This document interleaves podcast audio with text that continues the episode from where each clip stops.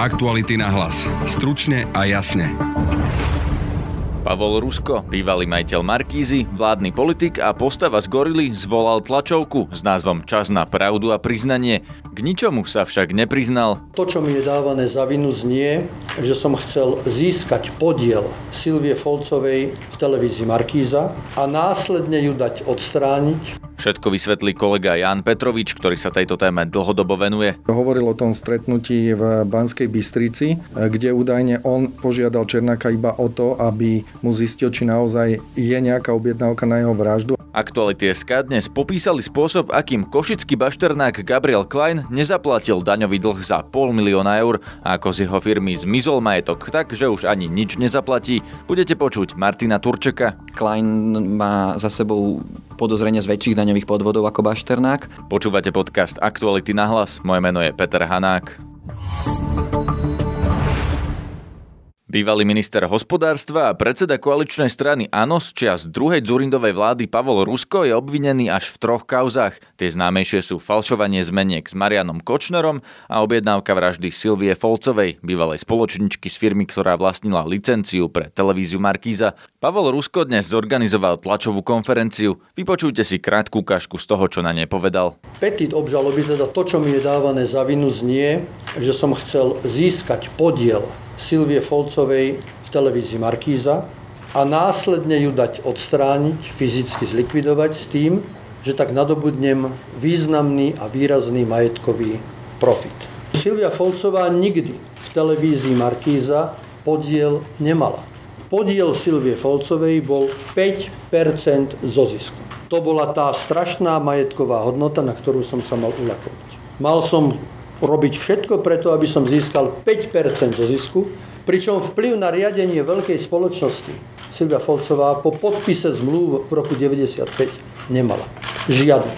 Nevedela nič ovplyvniť. Bez môjho súhlasu nebolo možné v televízii Markíza urobiť žiadnu personálnu zmenu, podpísať čo, akúkoľvek zmluvu a urobiť akékoľvek rozhodnutie. Podľa obvinení si mal Rusko objednať vraždu u mafiánskej skupiny Černákovcov. Tejto téme sa v aktualitách venuje Jan Petrovič. Pavol Rusko sa obmedzil na informácie, respektíve na svoju verziu v jednom z e, prípadov, kde je trestne stíhaný.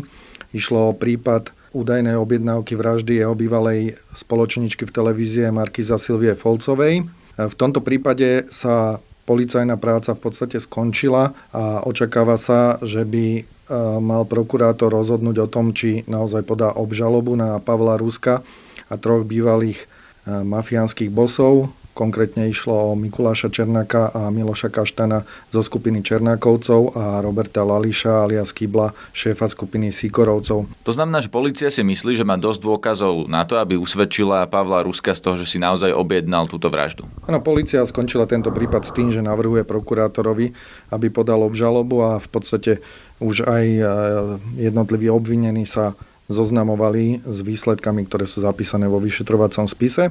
Pavel Rusko zhodnotil situáciu tak, že má ako keby 10 kľúčových argumentov, o ktorých tvrdí, že spochybňujú doterajšie vyšetrovanie a že týchto 10 argumentov by mali každého presvedčiť, že to nie je tak, ako je to v tom obvinení napísané a že on je nevinný.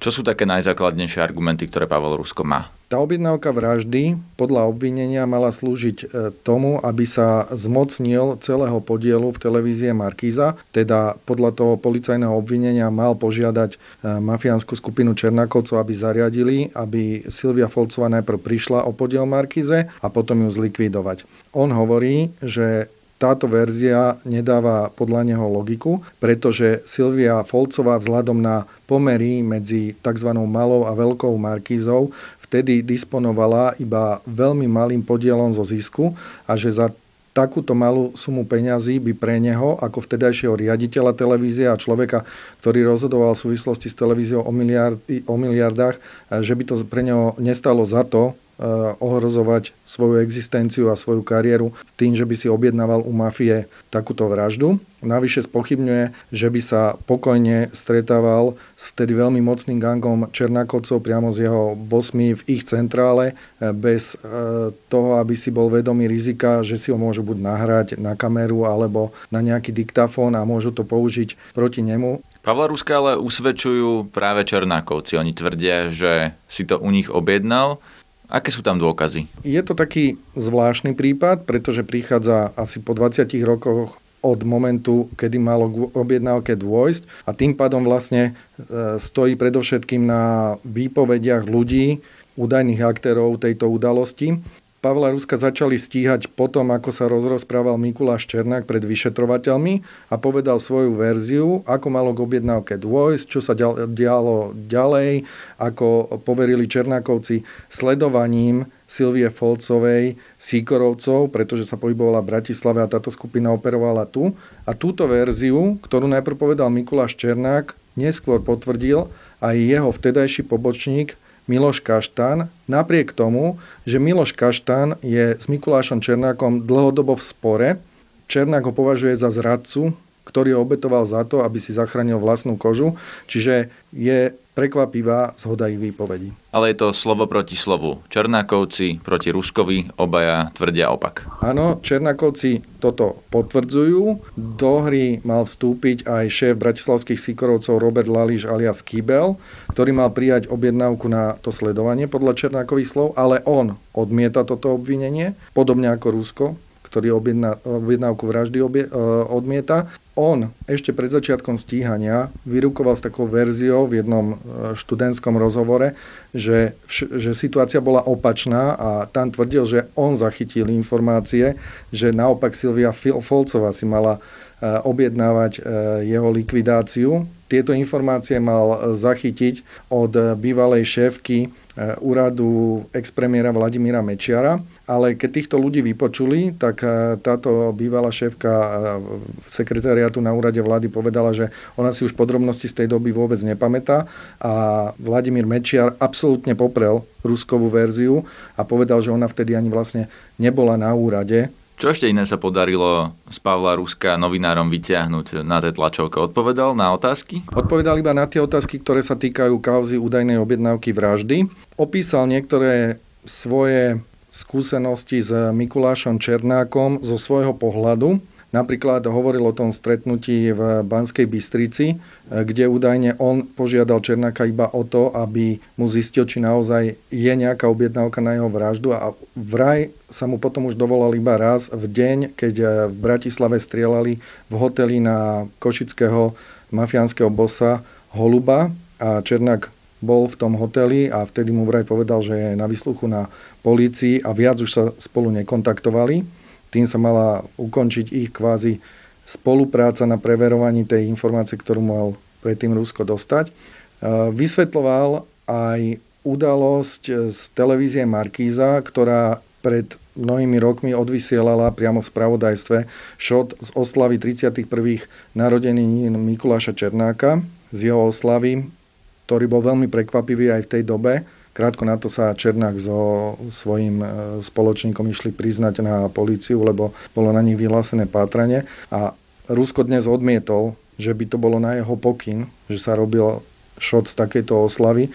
Dokonca tvrdil, že toho redaktora skoro zabil, keď to zistil, že sa také niečo deje a že, že to je už predpripravené v televízii, ale zase na druhej strane pripustil, že to bolo niečo jedinečné a že preto sa to odvysielalo.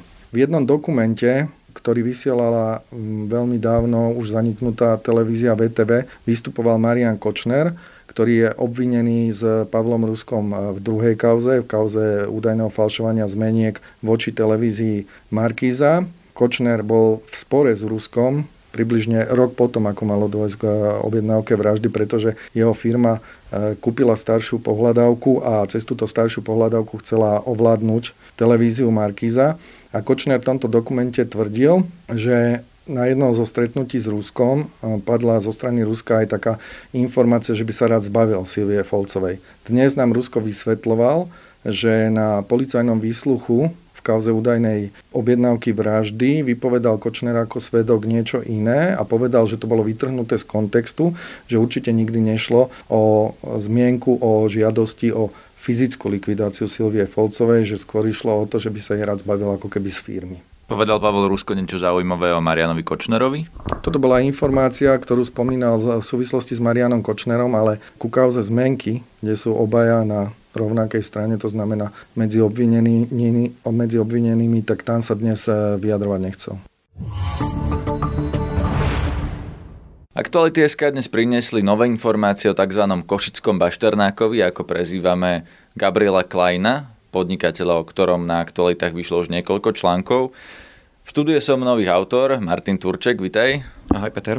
Martin, aké nové informácie sme dnes priniesli na aktualitách? Dnes sme písali o Kleinovej spoločnosti AFES, ktorý mal byť vyrúbený dlh vo výške pol milióna eur. Tá ho ale nikdy nezaplatila, keďže hoci mala majetku dosť, tento majetok z firmy bol vyvedený a následne bola firma zrušená bez akéhokoľvek splatenia pol miliónového dlhu. Pol miliónového dlhu na daniach. Áno, daniari chceli naozaj v Kleinovej firme vyrúbiť dlh, Klein sa však odvolal a predtým, ako bolo rozhodnuté o jeho odvolaní, vyviedol z firmy majetok a firmu zrušil.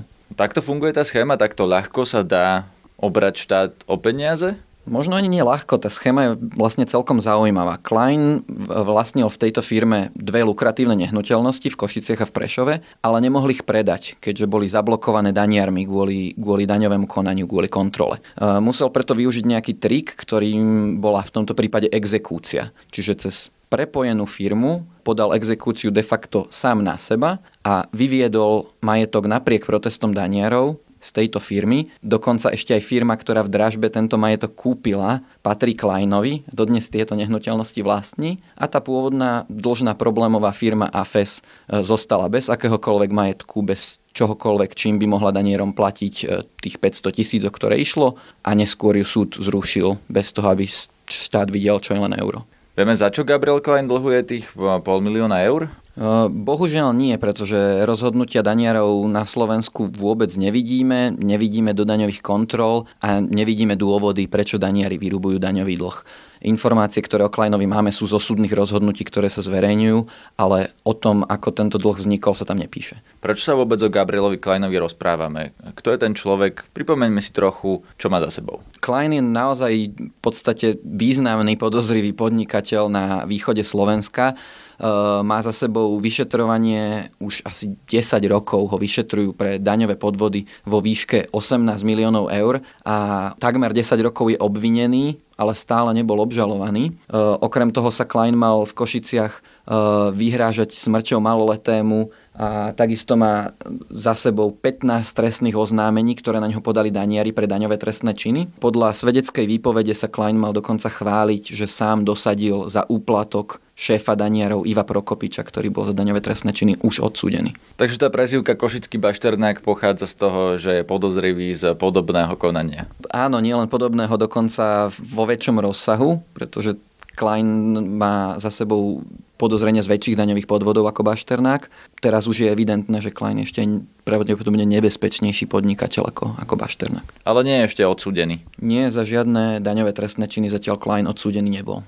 To je z dnešného podcastu všetko. Počúvajte nás opäť zajtra. Spolupracovali Jan Petrovič a Martin Turček. Zdraví vás Peter Hanák. Aktuality na hlas. Stručne a jasne.